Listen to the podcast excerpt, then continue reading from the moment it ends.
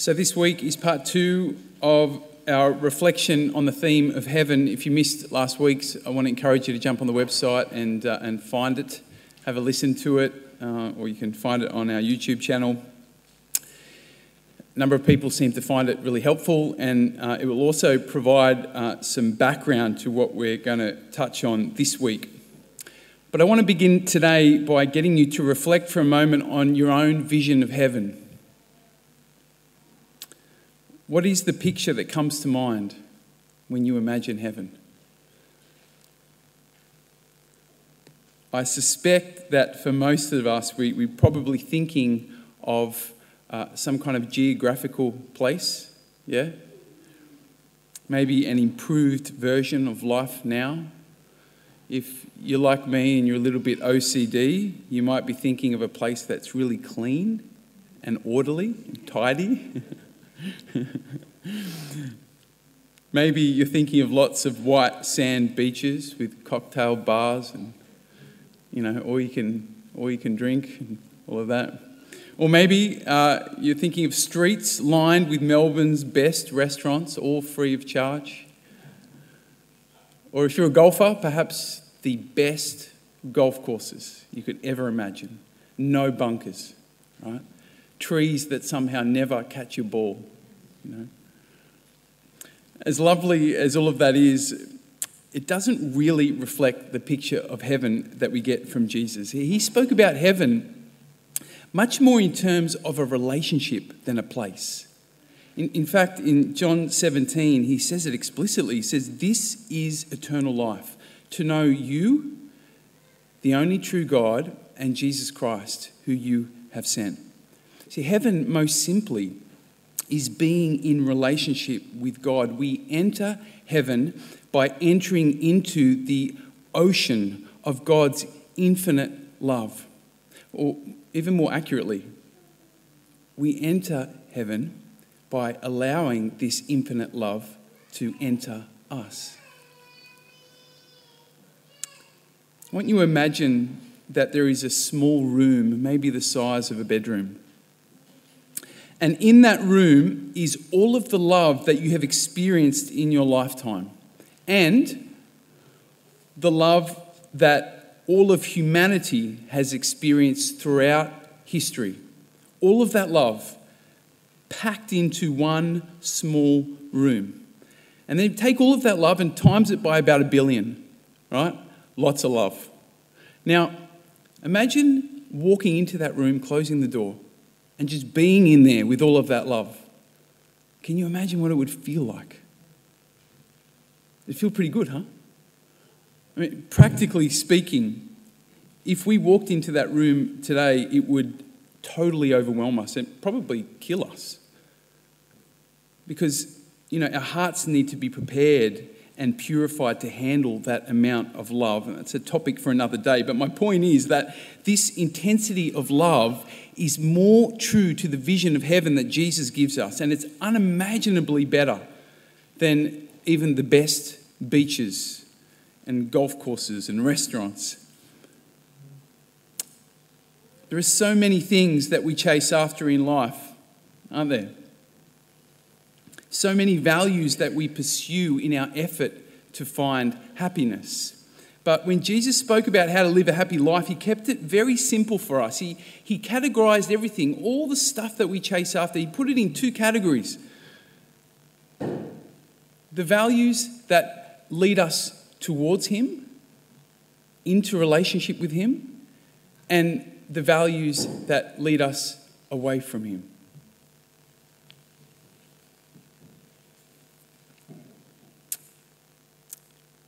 Jesus said, Come to me, all you who labor and are burdened, and I will give you rest. I am the way, the truth, and the life. I am the light of the world. I am the bread of life. Pursue the values that come to me, that lead you to me. Perhaps the most striking image for me is from uh, John chapter 15. He says, I am the vine, you are the branches. If you abide in me and I abide in you, you will do extraordinary things in your life. You will truly live. but cut off from me, then you can do nothing. You cannot ultimately live. See, what Jesus was trying to stress is that heaven is not a place that we get to one day, but it's a relationship that we can start to embrace here and now. And we do that through Him. He's saying, I am your access, I am the way into the beauty and the wonder of God's love. This is the unique and the very good news of Christianity that heaven comes to us in Christ. The love of God is freely available here and now to anyone who is humble and trusting and brave enough to open their hearts to it. Last week, you may remember, I spoke about two sources of evidence that suggest to us the reality of heaven. Well, this is the third source. See, when we, when we, when we experience the love of God, when it sort of touches our heart, it opens us up to a whole new reality. It sort of convinces us that there is something beyond. See, we're not talking about a superficial kind of love here, you know, like nice feelings, love, that love, infatuation. We're talking about an experience of being deeply known and accepted and treasured we're talking about a love that reveals to us the truth of who we are and who we can be. Have you ever been loved in that kind of way? Where you just suddenly realize your value? It sort of awakens new possibility in you. That's the kind of love we're talking about. We're talking about the love of God. A love that wants the very best for us, a love that is cheering us on, a love that always got our backs, that is fighting for us, as we sang about in the first song. St. Therese, she spoke about this using the image of a bucket. She says, you know, the more that we pursue relationship with Christ, the more that we allow this love into our hearts, the more that we grow in this love and try and live it out in our lives, she says, the bigger our bucket gets. And the bigger our bucket is, the more capacity we have to receive the life of heaven. Right? Not just now, but in the life to come. The bigger the bucket, the better, right? If this is true, then it should shift the whole perspective of our life because it means that how we live now really matters. Every decision we make, every value that we pursue has eternal significance because it will either uh, increase the size of our bucket or it will reduce it. St. Therese says that uh, in heaven, everyone gets a full bucket. But some people's buckets are much larger than others because they open their heart more to the love of God during their lifetime. They pursued the values of heaven more in their lifetime. Now, thankfully, Jesus doesn't expect perfection from us. His simple instruction was to try your best to put me first. Try your best to seek my truth, to follow my ways, to pursue my will for your life. Try your best to allow me to really and truly be your Lord. This brings us back to our main theme from last week and that is the cost of being a disciple of Jesus. You see, if we truly want to put Christ first in our lives, it is going to cost us. Jesus promised that there would be a cross for all of us to bear, and he, he didn't say this because he wanted to make it hard for us, but because he knew that there is sin and darkness in the world and in our hearts, and darkness always tries to defend itself from the light. There's a very um, obvious example of this recently in the news, right? The uh, coach of the Essendon Football Club, after one day, after one day in the job, sacked because he was on the board of a church that defended the rights of children in the womb. See, the, the sin in us, sin in the world reacts to the values of heaven.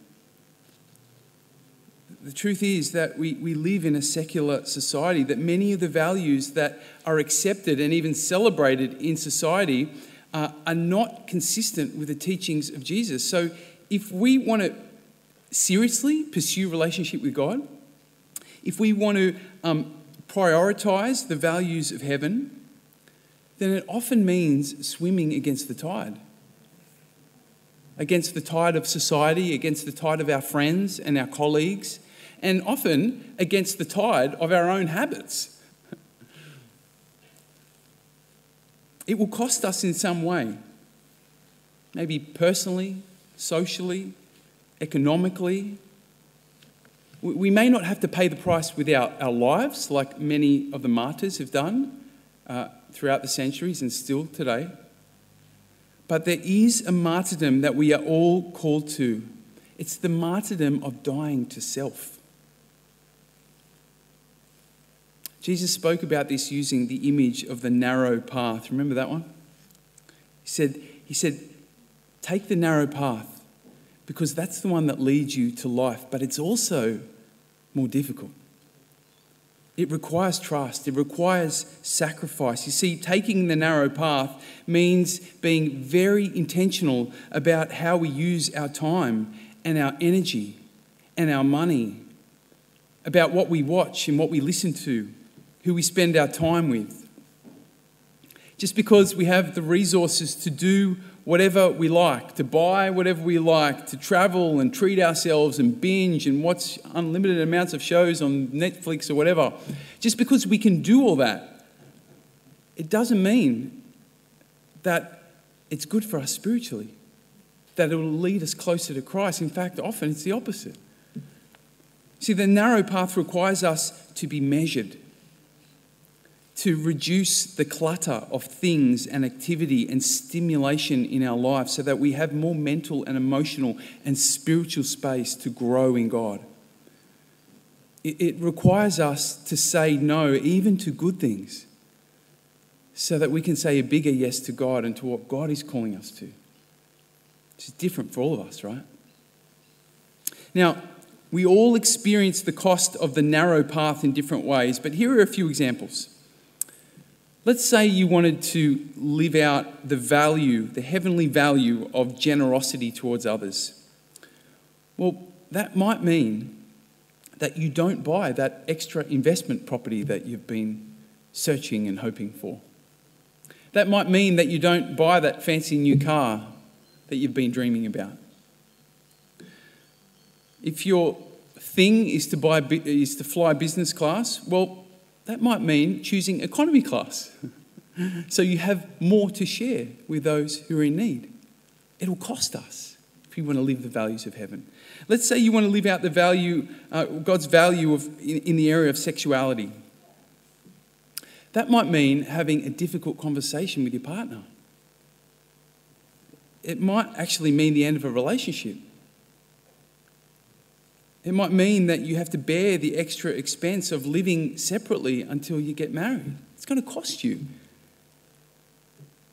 to live the values of heaven.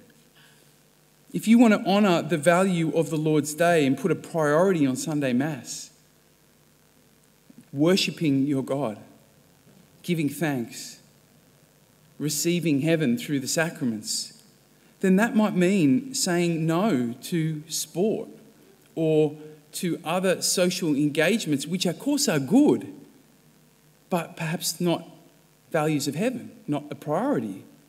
They won't expand your bucket like coming to Mass will. So, with all the decisions that we make in life, all of the values that we pursue, we need to keep coming back to this all important question Will this lead me, and, and if you're a parent, lead my family closer to Christ? Will it help us to grow our bucket? So, what about you? What is the price that you're willing to pay to deepen in your relationship with God and, and to expand the capacity of your bucket? My encouragement today is just to make one decision that will lead you closer to Christ. Maybe there's one particular heavenly value that you know you need to pursue more, you need to prioritize. Or perhaps there's a boundary that you know you need to put in place so that you can say a bigger yes to God. This brings us finally to our gospel today. Jesus says to his followers, He says, Men will seize you and persecute you. They will hand you over to the synagogues and to imprisonment. You will be betrayed, even by parents and brothers, relations and friends, and some of you will be put to death. You will be hated by all men on account of my name, but not a hair of your head will be lost. Your endurance, your faithfulness to me will win your very lives.